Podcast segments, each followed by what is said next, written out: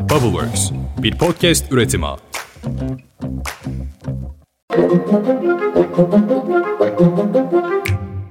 Günaydın. Bugün 14 Nisan 2023. Ben Özlem Gürses. Bubbleworks Media ve Pushholder ile birlikte hazırladığımız 5 dakikada dünya gündemine hepiniz hoş geldiniz.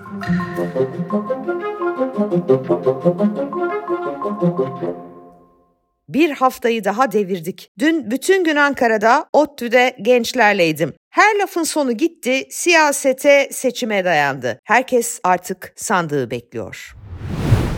Dün akşamın en flash gelişmesi bir trafik kazası. HDP Grup Başkan Vekili Meral Danış Beştaş seçim çalışmaları kapsamında gittiği Erzurum'da ciddi bir trafik kazası geçirdi. Araçta sıkışan Beştaş olay yerine gelen itfaiye ekiplerinin çalışmaları sonucu araçtan çıkartıldı. Ambulansla Erzurum Devlet Hastanesi'ne kaldırıldı. Beştaş'ın bilincinin açık olduğu ve hızla müşahede altına alındığı biliniyor. Sandık her gün biraz daha yakın vaatler havalarda uçuyor. CHP Grup Başkan Vekili Özgür Özel, yoksula ve geliri olmayana birer altın vereceklerini söyledi. Cumhurbaşkanı Recep Tayyip Erdoğan ise Malatya deprem konutları temel atma töreninde 6 Şubat depremleri için inşasına başladığımız köy evlerinden bir kısmını Ramazan bayramında teslim edeceğiz dedi. Tam da beklediğimiz gibi görüyorsunuz gene inşaat üzerinden yükselen bir seçim kampanyası. Millet İttifakı Cumhurbaşkanı adayı Kemal Kılıçdaroğlu'nun seçim programı da bayramın hemen ardından 24 Nisan'da başlayacakmış. Kılıçdaroğlu 20 günde 40 kenti ziyaret etmeyi planlıyor. Bayramın birinci gününü Hatay, Osmaniye ve Maraş'ta geçirecek olan Kılıçdaroğlu 23 Nisan'da meclis özel oturumu için Ankara'da olacak. Kılıçdaroğlu'nun kampanyasında 6 liderin bir arada olduğu programlar da planlanıyor. Ayrıca İstanbul, Ankara ve İzmir'de de büyük mitingler için çalışılıyor. CHP ile ortak listeden Çankaya bölgesinde aday olan Sadullah Ergin'e tepkiler dinmiyor. Sosyal medyasında bir açıklama yayımlayan Ali Babacan, partimizin kurucularından 21 yıllık yol arkadaşım Sadullah Ergin'le ilgili hatalı bir tartışmanın döndüğünü görüyorum. Çoğunun eksik bilgi ve aşmamız gereken ön yargılardan kaynaklandığını düşünüyorum dedi. Babacan paylaşımında 2009-2013 arası demokratikleşme, reform ve Avrupa Birliği uyum düzenlemelerinin çoğunu Sadullah Bey'in Adalet Bakanlığı dönemindeki çabalarıyla yasalaştırdık. Hedefimiz tam demokratik Türkiye'dir. Şimdi yeni bir yol ayrımındayız. Ön yargıları ve hatalı ezberleri bırakıp birbirimizi dinleyerek birleşe birleşe kazanacağımıza inanıyorum dedi. Sadullah Ergin ise katıldığı bir televizyon programında soruları yanıtladı. Terörist başı Fethullah Gülen'le görüştünüz mü sorusu onlardan biriydi. Gelin bütün siyasetçileri, milletvekilleri, sivil toplum örgütleri hep beraber orada Hatay'ı e, tanıtmak üzere e, gitmiş idik. O esnada bir temas oldu ama Adalet Eski Bakanı Sadullah Ergin adaylıktan çekilmeyeceğini de söyledi. Şu kadar tepki göreceğinizi düşündünüz mü hiç? yani düşünmüyordum ama e, bu tepkilerin bir kısmının doğal olmadığını düşünüyorum. Elbet seçmenin bir kısım tepki göstermesini anlayışla, saygıyla karşılarım. AKP ve MHP'de de liste tartışması var. Aile ve Sosyal Hizmetler Bakanı Derya Yanık'ın Osmaniye'den milletvekili adayı gösterilmesinin MHP lideri Devlet Bahçeli'yi rahatsız ettiği biliniyor. AK Parti'nin YSK temsilcisi yani Yüksek Seçim Kurulu temsilcisi Recep Özel 14 Mayıs seçimiyle ilgili seçimle gitmezler söylemine cevap verdi. Özel milletimiz getirir de götürür de akıllarını peynir ekmekle yemişler. Seçim sonucuna biz şimdiden saygılıyız dedi.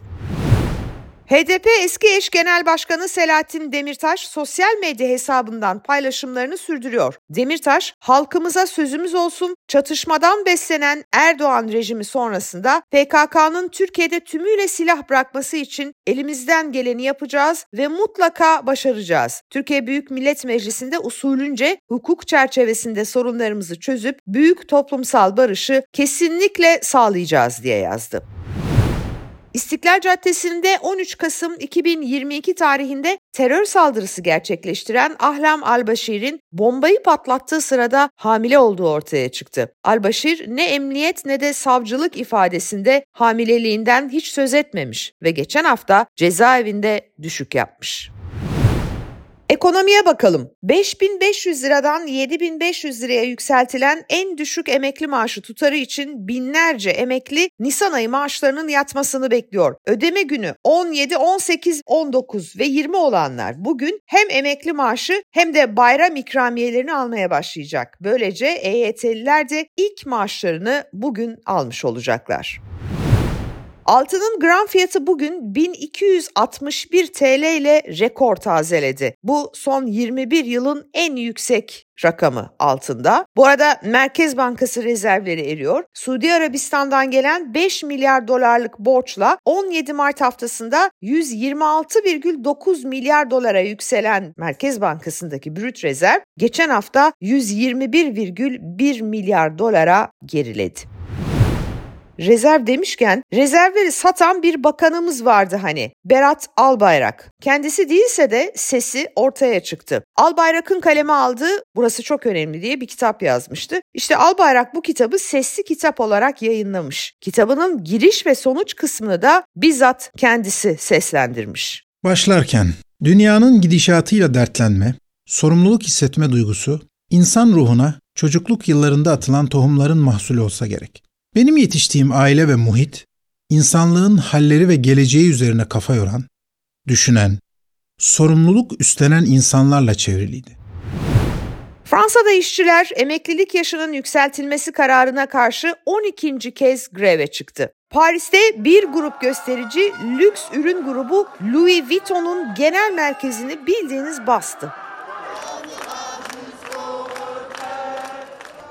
Sendika lideri Fabien Wilde protestonun sembolik olduğunu söylüyor. Macron emeklilik sistemini finanse etmek için para bulmak istiyorsa onu bulmak için buraya gelmeli. Zenginler işçileri desteklemeli diyor. İtalyan voleybolcu Giulia Ituma, Eczacıbaşı maçının ardından kaldıkları otelin penceresinden düşerek hayatını kaybetti. Polis olayla ilgili soruşturma başlattı. Milli voleybolcumuz Ebrar Karakurt'un da takım arkadaşı olan Julia 18 yaşındaydı. 11 ilde hackerlara yönelik operasyon düzenlendi. 20 şüpheli gözaltına alındı. Şirketlerle üst düzey kamu görevlilerini hedef alan hackerlar gönderdikleri sahte maillerle 85 milyon kişinin bilgilerini ele geçirerek bunları satmış. Biliyorsunuz bir süredir Twitter'da yapıyoruz gazeteciliği biz. Sosyal medya bizim için önemli bir alan. Bugüne kadar pek çok medya patronuyla çalıştım ben ama ilk defa Twitter'daki patronum bir köpek oldu. Şaka yapmıyorum gerçek. Elon Musk köpeğini Twitter'a CEO olarak atadığını açıkladı. Shiba cinsi köpeğin adı Filoki. Time dergisi tarafından 2023'te dünyanın en etkili 100 kişisi arasında gösterilen Ahbap Derneği'nin kurucusu Haluk Levent, sosyal medya hesabından bu ödülü reddettiğini duyurdu. Şöyle diyor Haluk Levent, hem bize referans olan kişi hem Türkiye Cumhuriyeti Devleti'nin benim çalışmalarım üzerinden eleştirilmesi benim kabul edeceğim bir husus değil. Bu sebeple ödülü reddediyorum ve Amerika'ya da gitmeme kararı aldım.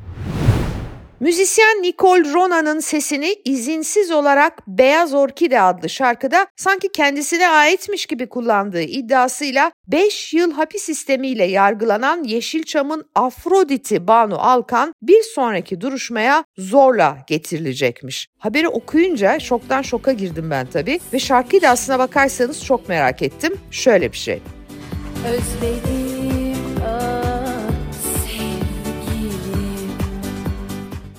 Demek ki sesi benden bile kötü olanlar ünlü olabiliyormuş. Neyse. Hepinize mutlu bir hafta sonu diliyorum. Şu 48 saat haberden uzak durun en azından. Nasılsa pazartesi sabahı sabahın 7'sinde yine anlatmaya başlayacağım. Şöyle oldu, böyle oldu. O zamana dek. Hoşçakalın, mutlu kalın.